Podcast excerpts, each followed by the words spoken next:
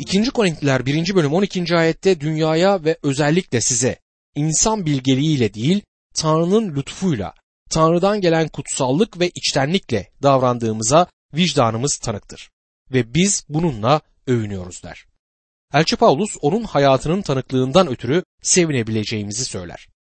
Bunun insan bilgeliğiyle olmadığını açıkça bildirmektedir. Ve dostum bizim yaşamlarımızda kendi bilgeliğimizle etrafımızdaki insanlara tanıklık vermez. Tanrı için bir tanıklığımız olmuşsa bu yaşamlarımızı kutsallık ve içtenlikle yaşadığımızdan ötürüdür.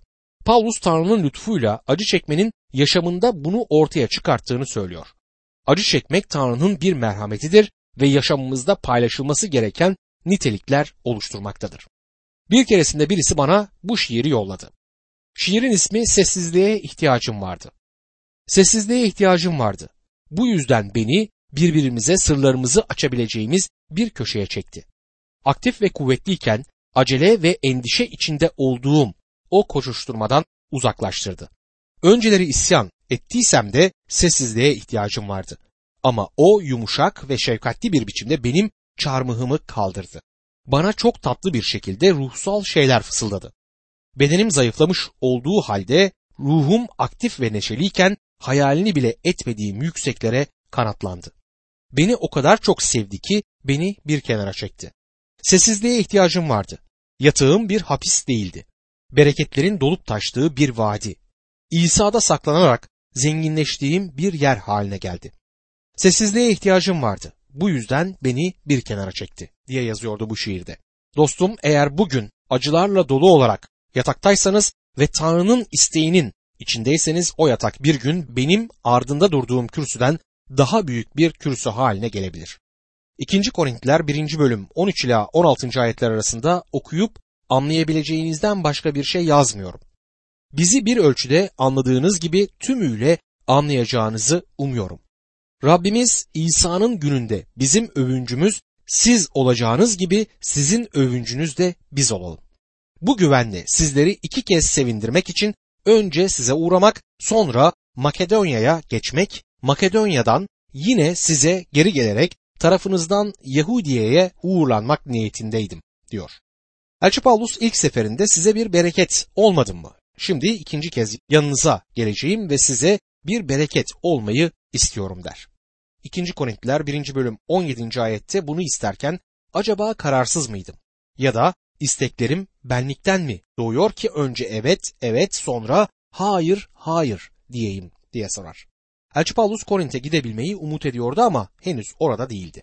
Korint'teki düşmanlarından bir kısmı söylediklerinde samimi olmadığını söylüyorlardı. Onu yalancılıkla suçlamaktaydılar. Şimdi Elçi Paulus onlara içten olduğunu kesinlikle bildirmektedir. Evet dediğinde evet demek istediğini ve hayır dediğinde hayır demek istediğini söylüyor. Günümüz inanları da aynı tür insanlar olmalıdırlar. İş dünyasındaki randevularını ve günlük planlarını hafife almamalılar. Söylediklerini yerine getirecek Hristiyanlara ihtiyacımız var. 2. Korintliler 1. bölüm 18. ayette Tanrı'nın güvenilirliği hakkı için diyorum ki size ilettiğimiz söz hem evet hem hayır değildir. Elçi Paulus dönek biri gibi geleceğim deyip de sonra gelmeyeceğim demedi. Neden? Çünkü Tanrı ona yol gösteriyordu. Tanrı'nın isteğindeydi. 2. Korintliler 1. bölüm 19. ayette Silvanus ve Timoteus'la birlikte size tanıttığımız Tanrı'nın oğlu İsa Mesih hem evet hem hayır değildi. Onda yalnız evet vardır diyor. Elçi Paulus'un bildirdiği müjde görkemli, olumlu bir müjdeydi ve evetti. Müjde Tanrı'nın bizim için yaptığı bir şeydir. Yani iyi haberdir. Sadece sadık Tanrı'ya değil, aynı zamanda emin olduğumuz Rab İsa Mesih'e sahibiz. 2. Korintiler 1. bölüm 20. ayette çünkü Tanrı'nın bütün vaatleri Mesih'te evettir. Bu nedenle Tanrı'nın yüceliği için Mesih aracılığıyla Tanrı'ya amin deriz diyor. Mesih'te her şey olumludur. İsa Mesih'e inanan arkadaşım. Tanrı'nın senin için iyi planları var. 2. Korintliler 1. bölüm 21 ve 22. ayetlerde bizi sizinle birlikte Mesih'te pekiştiren ve mehsetmiş olan Tanrı'dır. O bizi mühürledi. Güvence olarak da yüreklerimize kutsal ruhu yerleştirdi diyor. Burada sadece sadık Tanrı olan gerçek Tanrı ve emin olduğumuz İsa Mesih'e değil aynı zamanda içinizde yaşayan kutsal ruha sahipsiniz diyor. Ve ben bütün kalbimle bu cümlede kutsal ruhun günümüzdeki hizmetinin tamamını gördüğümüze inanıyorum. Bizi pekiştiren diyor. Peki nasıl pekiştiriliyoruz? Paulus bu Korintlilere ilk mektubu yazdığında ki onlar çok dönek davranmışlardı, sözlerine şöyle son veriyordu. Bu nedenle sevgili kardeşlerim Rabbin yolunda verdiğiniz emeğin boşa gitmeyeceğini bilerek dayanın, sarsılmayın. Rabbin işinde her zaman gayretli olun. Pekiştirilmek ne demektir? Bizler bunun kutsal ruhun işi olduğuna inanıyoruz. İlk olarak kutsal ruh ikna eder. Rab İsa o gelince dünyanın günah, doğruluk ve gelecek yargı konusundaki suçluluğunu dünyaya göstereceğini söylemiştir. Ve yaptığı ikinci şey eğer ikna olarak günahlarımızı itiraf eder ve Mesih'i kurtarıcımız olarak kabul edersek bizi yenilemektir. Ve bizi sadece yenilemekte kalmaz, aynı zamanda içimizde de yaşar. Sadece içimizde yaşamakla da kalmaz. Aynı zamanda bizi vaftiz de eder. Ve bu arada buradaki bu söz çok ilginçtir. Bizi sizinle birlikte Mesih'te pekiştiren ve bizi mehsetmiş olan Tanrı'dır. Tanrı mı? Bu durumda kutsal ruh için Tanrı diyebiliriz. Bazen özellikle cenazelerde İsa'nın kollarında güvenli ilahisini duymaktayız. Burada sözcük İsa'nın kollarında güvenli değildir. Kutsal ruhun vaftizi aracılığıyla Mesih'e konulduğunuzda onun bedeninin bir parçası olursunuz. Onun kollarında güvenli olmak yerine İsa Mesih'in bir kolu gibi güvenlisiniz demektir. Bu harika bir güvenliktir. Kutsal ruhun işinden söz ederken şimdiki zamanı kullanır. Sizin için bugün aynı şeyi yapıyor. Dostum sizi ikna ediyor, sizi yeniliyor, içinizde yaşıyor ve sizi vaftiz ediyor. Bizi meshetmiş olan Tanrı'dır. Kutsal ruhun meshetmesi günümüzde ihmal edilen bir gerçektir. 1. Yuhanna 2. bölüm 20. ayette sizlerse kutsal olan tarafından meshedildiniz, hepiniz bilgilisiniz diye yazar. O Mesih kutsal ruhtur. Bizi bütün gerçeğe götürmek ve bize bütün bu gerçeklikte yol göstermek için kutsal ruh gereklidir. 1. Yuhanna 2. bölüm 27. ayette size gelince ondan aldığınız mes sizde kalır. Kimsenin size bir şey öğretmesine gerek yoktur. Onun size her şeyi öğreten Mesih gerçektir, sahte değildir. Size öğrettiği gibi Mesih'te yaşayın der. Kutsal ruhun bu hizmeti çok önemlidir. Size postayla elde edebileceğiniz bir diploma vermez. Bu bilgiyi size hediye olarak sarılmış bir pakette de vermez. Size öğretecek kutsal ruh vardır ve Hristiyan dostum ve sadece o size Tanrı'nın sözünü açıklayabilir. Bunun bir mucize kitap olmasının nedeni işte budur. Rab İsa kendi adamlarına Yuhanna 16. bölüm 12 ve 13. ayetlerde size daha çok söyleyeceklerim var ama şimdi bunlara dayanamazsınız. Ne var ki o yani gerçeğin ruhu gelince sizi tüm gerçeğe yöneltecek. Çünkü kendiliğinden konuşmayacak. Yalnız duyduklarını söyleyecek ve gelecekte olacakları size bildirecek demişti. Sizi her türlü gerçeğe yöneltmeyi ister. O bizi mühürledi. Bu ruhun muhteşem bir hizmetidir. Efesliler 4. bölüm 30. ayette Tanrı'nın kutsal ruhunu kederlendirmeyin. Kurtuluş günü için o ruhla mühürlendiniz der. Onu kederlendirip gitmesine yol açmak mümkün müdür? Hayır bizi mühürlemiştir ve bir gün bizi kurtaracaktır. Bu bir mektubu alıp postaneye götürmek gibidir. Ara sıra mektuplardan bazıları kaybolur ve gideceği yere hiçbir zaman ulaşmaz. Bir mektubun gitmesi gereken yere gideceğinden emin olmak istiyorsanız taahhütlü yollarsınız ve üzerine bir mühür vururlar. Postane o mektubun üzerinde adresi yazılı olan kişiye gideceğini taahhüt etmiştir. Ayrıca bütün yasal belgelerin üzerinde de bir mühür vardır. Bizler de bazen şöyle deriz. Buna tanık olarak mührümü basarım. Bu ayrıca sahipliğin de işaretidir. Eskiden ki günümüzde de bazı yerlerde yapılır, hayvan sahipleri hayvanlarını dağlarlardı. Yani onlara bir mühür basarlardı. Hayvanların üzerine dağlanan mühür sahibinin kim olduğunu gösterirdi. Kutsal ruh Tanrı'ya ait olduğumuzu göstermek için üzerimize bir mühür koyar. Dostum eğer onun küçük kuzularından biriyseniz kaybolmayacaksınız. Belki ondan uzaklaşabilirsiniz ama o gelip sizi bulur. Kutsal ruh Luka'nın benzetmesindeki kayıp parasını bulana dek onu arayan yerleri süpüren kadın gibidir. Luka 15. bölüm 8. ayette bu benzetmeyi görebiliriz. Güvence olarak yüreklerimize kutsal ruhu yerleştirmektedir. Bunun anlamı verilen şeyin arkasının geleceğidir. Yani bir kapora gibidir. Bir şey almak için bir para yatırdığınızda bu onu almak için daha çok para ödeyeceğinizin güvencesidir. Tanrı da bize kutsal ruhu ardından daha çoğunun geleceğini belirtecek şekilde vermiştir. Bu harikadır. İnsanlar bir şeyi taksitle aldıklarında malı almak için kapora yatırdığı halde daha sonra fikirlerini değiştirebilirler. Ama bu alıcı fikrini değiştirmez. Bizleri kendi kanıyla satın almıştır. Kurtulmuş canın babaya güven içerisinde teslim edileceğini garanti eden bir kapora yatırmıştır. Bunun anlamı kurtulmuş canın bugün belirli şartlar altında üçüncü bir partinin kontrolü altında olduğudur. Tanrı kutsal ruhunu her inanlıya verir. Kapora odur. Deneyimlerimize Tanrı'nın doluluğunu getirmek için inanlının yaşamına gelmiştir. Bugün neye ihtiyacımız var? Bugün ihtiyacımız olan şey onun merhamette zengin olduğunu bilmektir. O merhametler babasıdır. Neye ihtiyacınız var? Her neyse ona gidip ondan istemelisiniz. Güce mi ihtiyacınız var? Sevince mi ihtiyacınız var? Bilgeliğe mi ihtiyacınız var? Yardıma mı ihtiyacınız var? Bunlar onun vereceği tesellilerdir. O bütün tesellilerin tanrısıdır. Elçi Paulus bunu biliyordu. Bunu yaşamıştı. Ayrıca yazar da bunu biliyor, o da bunu yaşadı. Ayrıca birçok kişi de bunu bilmektedir çünkü bunları yaşamıştır.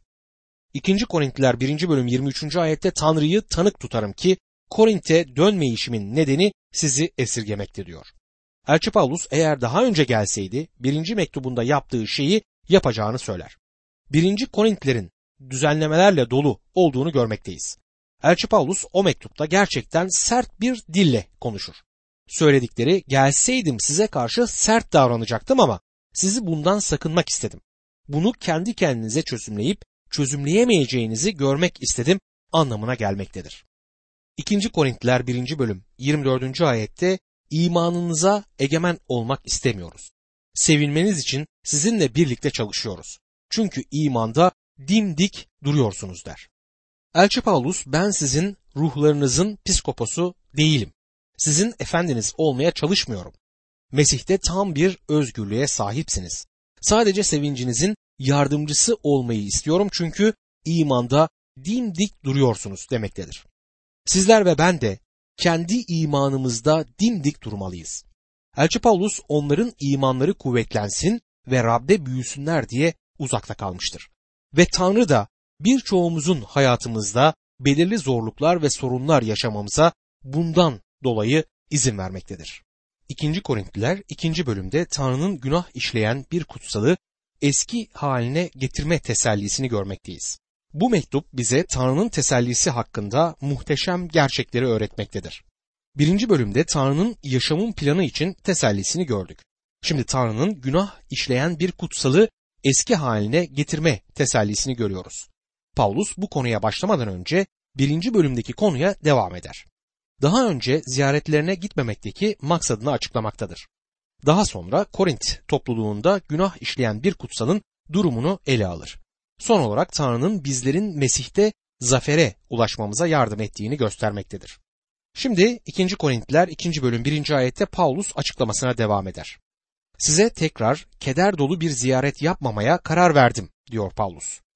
Onlardan ötürü moralinin bozulduğunu itiraf etmektedir burada. Eğer onları ziyaret etmeye gitseydi bunun keder dolu olacağını Elçi Paulus söyler. 2. Korintliler 2. bölüm 2. ayette ise çünkü sizi kederlendirirsem keder verdiğim sizlerden başka beni kim sevindirecek diye sormaktadır. Elçi Paulus keder içerisinde gözlerinde yaşlarla gitmeyi istememişti. Öyle gitseydi onları da ağlatacağı kesindi. O zaman Paulus'u kim sevindirecekti? Hepsi birlikte ellerinde mendillerle ağlıyor olacaklardı. 2. Korintliler 2. bölüm 3. ayette bunu yazdım ki geldiğimde beni sevindirmesi gerekenler beni kederlendirmesin. Sevincimin hepimizin sevinci olduğuna ilişkin hepinize güvenim var diyor. Elçi Paulus onların yanına sevinç içerisinde gitmeyi istemektedir. Kendilerinden yazdığı şeyler konusunda gerekenleri yaptıklarını söyleyen bir haber bekler. Şimdi Elçi Paulus onlara kalbini açar. 2. Korintiler 2. bölüm 4. ayette. Kederlenesiniz diye değil, size beslediğim derin sevgiyi anlayasınız diye büyük bir sıkıntı ve yürek acısıyla gözyaşları içinde size yazdım. Günümüzde birçok kişi vaiz çok sert bir vaaz verince onunla bozuşur. Bazen Tanrı'nın sözünden gelen bir düzeltme topluluğa ağır gelmektedir. Bazı kişiler vaizin bunu yapmaması gerektiğini düşünmektedirler. Size şunu söylemeliyim ki dostum, sadık bir vaizin bunu yapması gerekmektedir. Verilen emir şöyle demektedir. 2. Timoteus 4. bölüm 1 ve 2. ayetlerde. Tanrı'nın ve dirilerle ölüleri yargılayacak olan Mesih İsa'nın önünde onun gelişi ve egemenliği hakkı için sana buyuruyorum. Tanrı sözünü duyur. Zaman uygun olsun olmasın bu görevi sürdür. İnsanları tam bir sabırla eğiterek ikna et, uyar, isteklendir. Günümüzde kürsüde duran herhangi biri yanlış olanı azarlama konusunda büyük bir sorumluluk taşımaktadır. Kutsalların birçoğu ne yazık ki bundan hoşlanmaz. Elçi Paulus onlara bu azarlamanın onlara karşı olduğundan ötürü değil, onları sevdiği için olduğunu söylemektedir. Topluluğu yağmalamak yerine Tanrı sözünü olduğu gibi vaaz eden bir vaiz sevgisini bu şekilde göstermektedir. Elçi Paulus'un Korint Kilisesi'ne yazdığı ilk mektupta toplulukta büyük bir ahlaksızlığa izin verdiklerinden ötürü onları azarladığını görüyoruz. Toplulukta aile içi cinsel ilişki bulunmaktaydı ve buna göz yumuyorlardı. Ve bir de ruhsalmış gibi davranmaya çalışıyorlardı. Bu tür büyük bir ahlaksızlık imanlı olmayanlar için bile şoke edici bir şeydi. Ama onlar onu görmezlikten gelmekteydiler. Paulus bu durumu düzeltmeleri için kendilerine yazdı. Onlara kendilerini sorumlu tutan bir belge gönderdi. 1. Korintiler 5. bölüm 13. ayette onlara kötü adamı aranızdan kovun demişti. Topluluk Paulus'u dinledi ve adamı topluluğun dışarısına çıkarttı. 2. Korintiler 2. bölüm 5 ve 6. ayetlerde eğer biri bir başkasını kederlendirdiyse beni değil abartmadan söyleyeyim bir dereceye kadar hepinizi kederlendirmiş olur. Böyle birine çoğunluğun verdiği bu ceza yeterlidir diyor. Elçi Paulus'a itaat ettiler. Adamı topluluğun dışarısına çıkarttılar ve yapmaları gereken doğru şey buydu. Bundan sonra adam günahını kabul etmiş ve kendisini çok kötü hissetmeye başlamıştı. Şimdi ne yapmaları gerekmekteydi? Onu bağışlamaları gerekiyordu. 2. Korintiler 2. bölüm 7 ve 8. ayetlerde aşırı kedere boğulmasın diye o kişiyi daha fazla cezalandırmayıp bağışlamalı ve teselli etmelisiniz. Bunun için ona duyduğunuz sevgiyi yenilemenizi rica ederim diyor. Sadece günahından ötürü değil, sizin onu kabul etmeyişinizden ötürü aşırı derecede kedere boğulur. Bu yüzden şimdi kolunuzu onun boynuna dolayın ve onu yeniden paydaşlığınıza alın diyor. Elçi Paulus Galatyalı imanlara Galatyalılar 6. bölüm 1. ayette kardeşler eğer biri suç işlerken yakalanırsa ruhsal olan sizler böyle birini yumuşak ruhla yola getirin. Siz de ayartılmamak için kendinizi kollayın diye yazmıştı. 2. Korintliler 2. bölüm 9 ila 11. ayetler arasında sizi sınamak ve her durumda söz dinleyenler olup olmadığınızı anlamak için yazdım size. Kimi bağışlarsanız ben de onu bağışlarım. Eğer bir şeyi bağışladımsa bunu sizin için Mesih'in önünde bağışladım. Öyle ki şeytanın oyununa gelmeyelim. Çünkü onun düzenlerini bilmez değiliz diyor.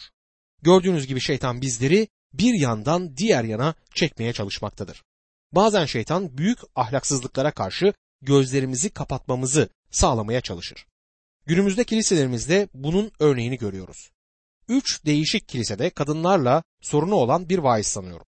Hizmet etmeye gittiği her kilise geçmişini biliyordu ve buna karşın onu vaiz olarak kabul ettiler. Büyük bir ahlaksızlığa karşı gözlerini kapattıkları için İsa Mesih'in davasına zarar veriyorlardı. Şimdi adamın tövbe ettiğini ve günahından gerçekten döndüğünü varsayalım ki dönmedi. O zaman onu bağışlamaları gerekirdi. Ne yazık ki inatçı kardeşlerimizden birçoğu hiçbir şeyi bağışlamaz. Bu gözlerimizi ahlaksızlığa kapatmakla aynı derecede şeytanın işine gelir. Şeytan çok bağışlamaz olduklarından bir sürü Hristiyandan yararlanmaktadır. Muhafazakar kiliselerimizde fazla duymadığımız iki konu vardır. İnsanların günahlarını itiraf edip bağışlanma dileklerini duymuyoruz. Günahlarını itiraf edenleri, bağışlayanları da duymamaktayız. Kiliselerimizin çoğunda bağışlamayan bir ruh egemendir. Hepimizin her günahı işleyebilecek kapasitede olduğumuzu hatırlamamız gerekiyor. Karşımızdaki kişi her ne yapmış olursa olsun biz de aynı şeyi yapma kapasitesine sahibiz. Böyle bir adam günahından tövbe ettiğinde alçak gönüllü bir ruhla eski konumuna getirilmelidir. Bu hizmetin bir parçasıdır. Bu görkemli bir hizmettir. 2. Korintliler 2. bölüm 12 ve 13. ayetlerde Mesih'in müjdesini yaymak amacıyla Troas'a geldiğimde Rabbin işi için bana bir kapı açıldığı halde kardeşim Titus'u orada bulamadığım için iç huzurum yoktu. Bu nedenle oradakilere veda ederek Makedonya'ya gittim diyor. Troas'a geldi ve orada açık bir kapı vardı. O sırada Korint'e gitmek yerine orada kalması Tanrı'nın isteğiydi. Elçi Paulus döneklik yapmıyor, sadık davranmaktadır. Tanrı'nın kendisine verdiği fırsata sadakatle itaat eder. Troas'ta müjdeyi bildirirken bile kalbi kederliydi. Çünkü Titus Korint'teki topluluğun durumunu bildiren haberlerle henüz gelmemişti. Titus'un gelmesini beklemişti ama Titus gelmemişti. Sonra Elçi Paulus Filipi ve Makedonya'ya gitti. Titus oraya giderek Korint topluluğunda günah konusunda gerekeni yaptıklarını ve adamın tövbe edip günahından döndüğünü Elçi Paulus'a bildirir.